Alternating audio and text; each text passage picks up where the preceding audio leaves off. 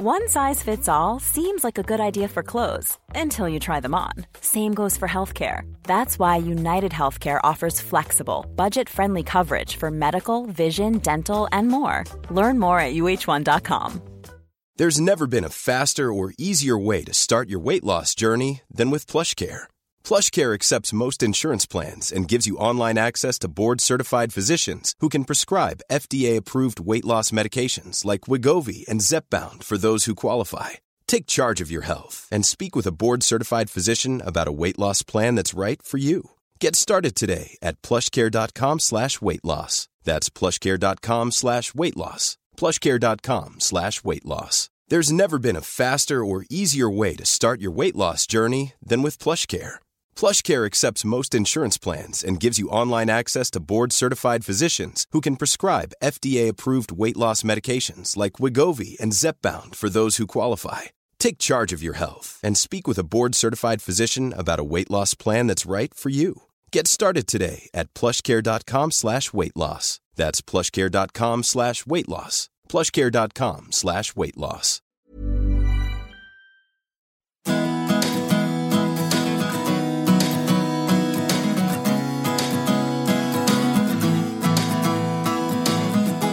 Hello and welcome to the Hort Week podcast. I'm Hort Week editor Matthew Appleby, and today I'm with Alistair Yeomans, who's been with Plant Healthy since it started. Now, Plant Healthy is the biosecurity standard for UK businesses. So, hello, Alistair. How are you doing? I'm well, thank you, Matthew. Um, I hope you're well too, and thank you very much for asking me to speak on the podcast today. Well, thanks for coming along. Now, how would you describe Plant Healthy? What is it? Well, Plant Healthy is a, a, certification scheme, but importantly, it's based on a, a standard which is called the Plant Health Management Standard. And effectively, that's a proactive tool or a systems approach.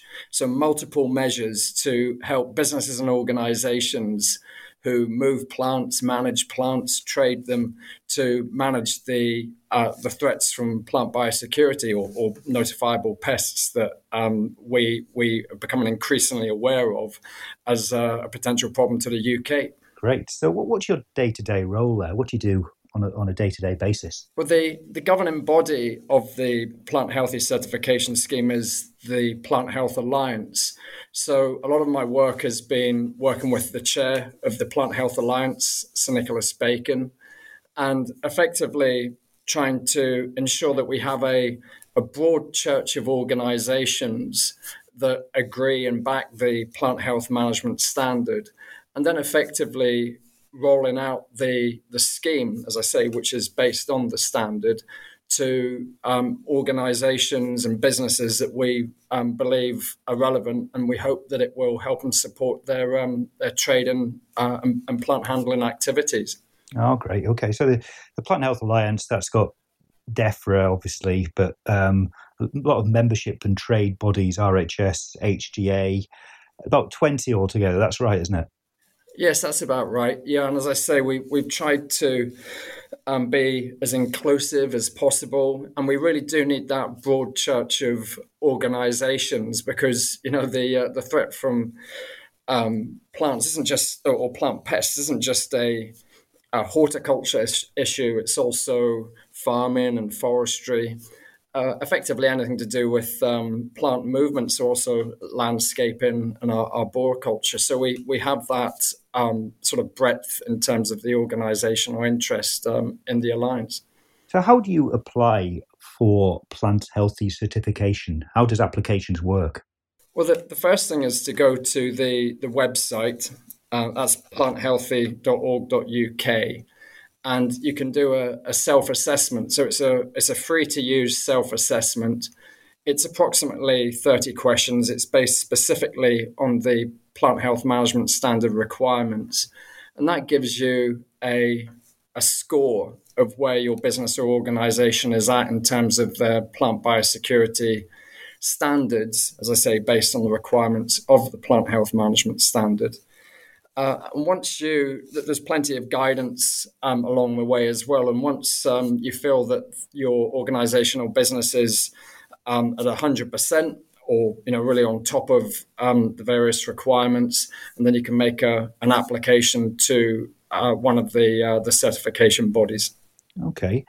Um, now, I see the on the um, the pending list. There's a few nurseries, and on the um, the list of people who have got the requirement, there are over forty. So, um, in terms of people who are pending who might get into it what's the sort of scope there what's the potential well yes well you know as, as you can probably see there's a, a lot of nurseries uh, on the certified list and it was really the nurseries the growers that um, sort of kicked off this initiative in the first instance but it became apparent quite quickly after that that it wasn't just a grower issue it was something it was a you know, plant health or plant biosecurity is an issue that extends right across the plant supply chain. So the word scope is exactly right. And the other scopes are the likes of retailers, landscapers, and public gardens. And we, we have a number of public gardens interested in, in, in the becoming certified at the moment, as long as um, several retailers as well. So, and, quite a number of growers too. So yes, we we, we have a, a variety of organisations that uh, are looking to become certified. Do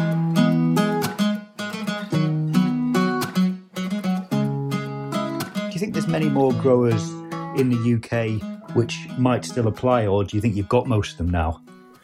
I think there'll be quite a few more growers, and one of the things that we have to do as the the Plant Health Alliance is ensure that it's um, adoptable as possible. And when I say adoptable, that's making sure that we provide the best information to enable people to understand uh, what is required to become certified. And also, there's a there's an affordability issue as well. You know, we we have to send assessors out to uh, businesses to to do the annual audit, and there's a cost with that. And one of the things we obviously want to try and do is look at ways as how you know how we can actually um, minimize that cost, be it through making the audits more uh, efficient, which tends to be what happens when uh, a new scheme is set up. You know, effectively, the auditors become much clearer on um, what they need to to do, and indeed, the the members have their systems in place. So uh, there's a potential for the audit to become more efficient, or indeed setting up novel schemes such as um, group schemes where a number of businesses can come together and they can have an internal auditor that uh, then only requires the square root of that group to be audited by an external auditor. But these are all develop, developments that are in place to, you know, try and make it as adoptable as possible. Yeah, I was talking to a, a member the other day, a certified nursery, and they said, you know, that that they they think that unless everybody's involved in plant healthy, there's going to be gaps, and it only takes one nursery importing, say, a Xylella risk plant, then then the whole thing falls down. So how how would you get around that? Yeah, it's it's the issue, and I, I think there's no point sort of ducking the issue. At the end of the day, we're dealing with a a, a wicked problem, uh, or what some would call a wicked problem. It certainly has all the hallmarks of it, which is we can only really improve the situation rather than fully solve it. And the more people that get on board, the more the risk is minimized. And of course, one of the things that we're finding is that the people who are becoming plant healthy certified, or the businesses and organizations that are becoming plant healthy certified, are asking similar of their suppliers. So there's this sort of um, mimetic spread. I don't want to use the word viral, but for obvious reasons.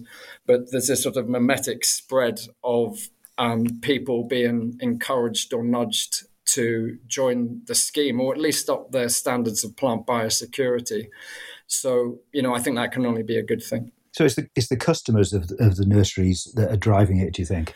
I think it's the the nurseries. I think it's the. I, I think it actually started with the nurseries who will go back and ask um, some of their suppliers. So recently, well, at Four Oaks, I was actually tapped on the shoulder by a growing media supplier, and they said, uh, what have you been up to? We've uh, we've had plenty of nurseries uh, asking us uh, for our plant uh, for, for, our biosecurity policy for our growing media. And I said, look, I'm, I'm, terribly sorry. I said it's just one of the you know one of the areas of threat that we've identified, particular particularly on the, the sort of things like plasmodium and phytophthora.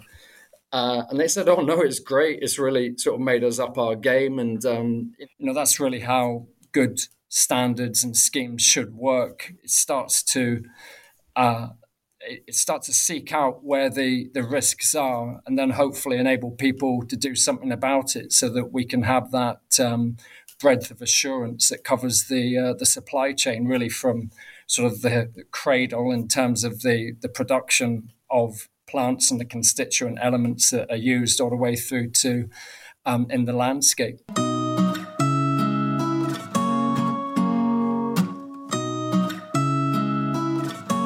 What do you think the biggest specific risks or threats are? Yes, that's that's that's a good question. I I, I looked at it in various ways. Certainly, personally, the thing that turned uh, my head was ash dieback. I was working in forestry at the time, and then very quickly uh, saw the the issue with Xylella. I was actually doing some tree work in Mallorca and uh, read about it in the the the, um, the, bacterial pathogen in the olive oil times and thought, wow, this is this is potentially devastating. And then obviously realised that it, it wasn't just olive trees or indeed almond trees that have been very badly hit in Mallorca. It was, um, you know, a, a number of um, ornamental plants, you know, garden favorites such as rosemary and lavender. And I think the the um, host list is over 600 plants now. So I, I, think Xylella is a an issue, but there's there's plenty of others, and we know there's 1,400 or over 1,400 pests on the UK Plant Health Risk Register. And what we've tried to do with the, the plant health management standard is try and make that that a manageable exercise in terms of assessing the risk to a business or an organization by focusing focusing in on what we have identified as the 39 most potentially harmful or impacting pests to the UK. Uh, and that's the 22 GB priority pests that includes things like uh, Xylella and um, rose rosette virus, plane wilt OPM, so oak processionary moth, and then another 17 pests which have a mitigated risk rating of 60 and above. And those are pests that prob- probably haven't had so much sort of press, but they still seem to be, and you know they've been they, they've been assessed uh, for risk as having a, a, high risk level even after regulatory measures are in place. And those are pests like Candidatus phytoplasma solani that you know has lavender as one of its hosts, for example, and the two-line chestnut borer, which um, obviously can impact chestnut as its names would suggest, but also oak, and there's oak lace bug in that. So you know there's there's there's quite a, a number of pests that perhaps don't we, we don't quite realize are as threatening as they are, but one thing I will say is that the UK Plant Health Risk Register is a really excellent resource. And if used properly, and we, we hope we've supplied some useful information or useful template to get people started on it to really understand what the threat is to a particular business or organization. Do you think the Xylella will ever reach the UK? I was talking to a Dutch grower the other day and he was saying, you know, there was huge alarm about it a few years ago but it's never reached the UK. So do, do you think it will ever happen? I just hope not. I, I just hope we can do absolutely everything we can to prevent it from doing so. I think I think it was was it in 2018 or 2019 it seemed to go from Portugal through to Holland and up to Denmark. Uh, correct me if I'm wrong. I think it was an article in the um, the Hort Week at the time about it. And so I, th- I think the I think the threat really is there. I think it's a very a very real threat because it is such a, a cryptic disease. You know, it's it's it's so hard to identify. It can be asymptomatic, or can, and, and if it is symptomatic, those symptoms can take um, a few years to to emerge. So I, all I can say is I hope not, and I I believe that by putting some fairly straightforward plant health or plant biosecurity measures in place that I don't think are just they won't just be benefit in terms of protecting you know one's own site, one's own business or organization and customers and the wider countryside, but I also think they will have inherently other quality benefits as well. That I, I think we can we can do a good job of protecting ourselves. And you know, being vigilant is important, and you know, really making that part of the culture of being a, a gardener or a, a forester. And I, and I should say, I'm I'm a I'm not a plant health specialist or a plant biosecurity specialist. I'm first and foremost a, a gardener or horticulturalist or woodsman or forester, however you, you want to call it. And I, I was once in my younger um, years a, uh, an arborist as well. I, I, I, trained and became certified in the States. And, you know, I think now any any horticulturalist or, or forester or any plants person I, I believe, should have a strong grasp of plant biosecurity as a, a string to their bow to basically work with plants. Now, that's a good point. People often point out or say that they, they are taking the, you know, the most vigilant efforts, but some people they often cite internet sellers or direct to site importers who they say just don't care. So how do you include them in the standard? Yeah, well, I, th- I think you know we we're very lucky on the Plant Health Alliance. I'm not perhaps not luck, perhaps it's by design, and I think I think design is such a an important and often overlooked concept when you're setting up systems. But we we obviously work closely with DEFRA, as you've mentioned already, and the Forestry Commission and APHA, and the third sector and the trade. And I think by working with the, those three sectors together, then hopefully we can start to, to reach out and include some of these uh, other other traders that may be considered more marginal. And it, and it will take a combined effort and it will take you know a degree of empathy as well because it's, it's very easy to point fingers but ultimately what we want to be doing is um, supporting people and and helping them see if, if they are doing something that is highly risky is to you know try and you know make a good case and, and work with them to reduce that risk. And I think I think that's really important. No brilliant. And what, what do you think the future is for plant healthy? What what's what's next for you yeah, good question. I, I hope we can continue to just create a system that is effective. At the end of the day, you know, schemes, assurance standards, and you know, sort of accredited accredited certification schemes.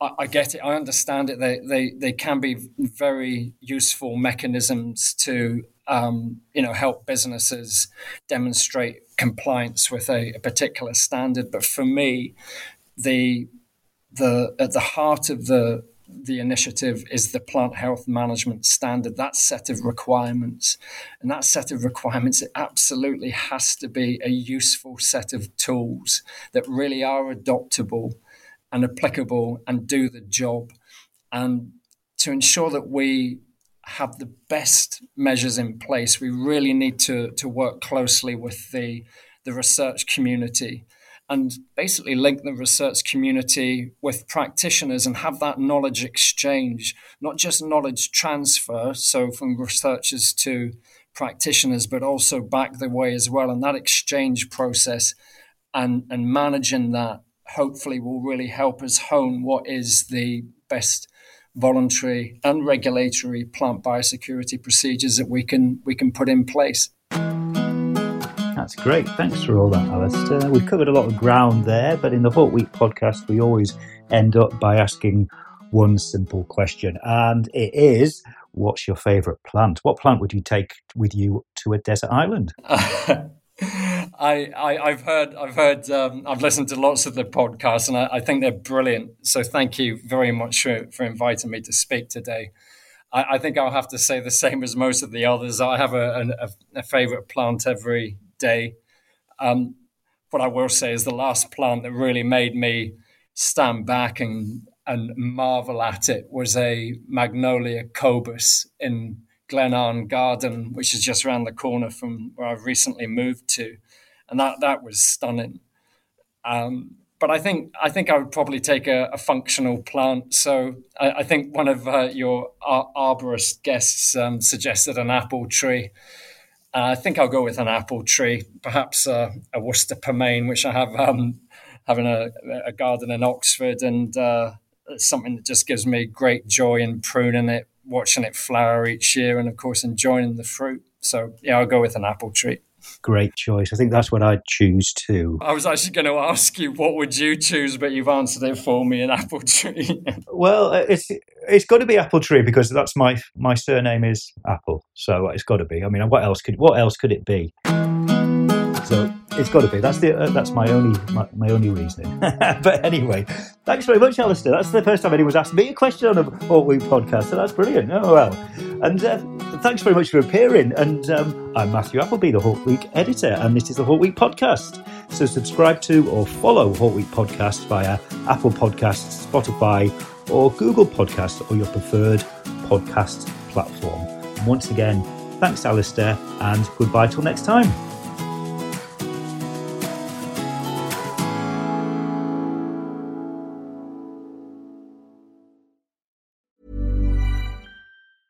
Planning for your next trip? Elevate your travel style with Quince. Quince has all the jet setting essentials you'll want for your next getaway, like European linen, premium luggage options, buttery soft Italian leather bags, and so much more. And is all priced at 50 to 80% less than similar brands. Plus, Quince only works with factories that use safe and ethical manufacturing practices.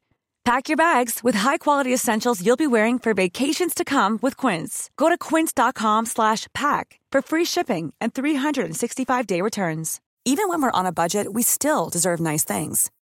Quince is a place to scoop up stunning high-end goods for 50 to 80% less than similar brands. They have buttery soft cashmere sweaters starting at $50, luxurious Italian leather bags, and so much more. Plus, Quince only works with factories that use safe, ethical, and responsible manufacturing. Get the high-end goods you'll love without the high price tag with Quince. Go to quince.com/style for free shipping and 365-day returns. Imagine the softest sheets you've ever felt. Now imagine them getting even softer over time. That's what you'll feel with Boll and Branch's organic cotton sheets. In a recent customer survey, 96% replied that Boll and Branch sheets get softer with every wash. Start getting your best night's sleep in these sheets that get softer and softer for years to come. Try their sheets with a 30-night guarantee. Plus, get 15% off your first order at bollandbranch.com. Code BUTTERY. Exclusions apply. See site for details.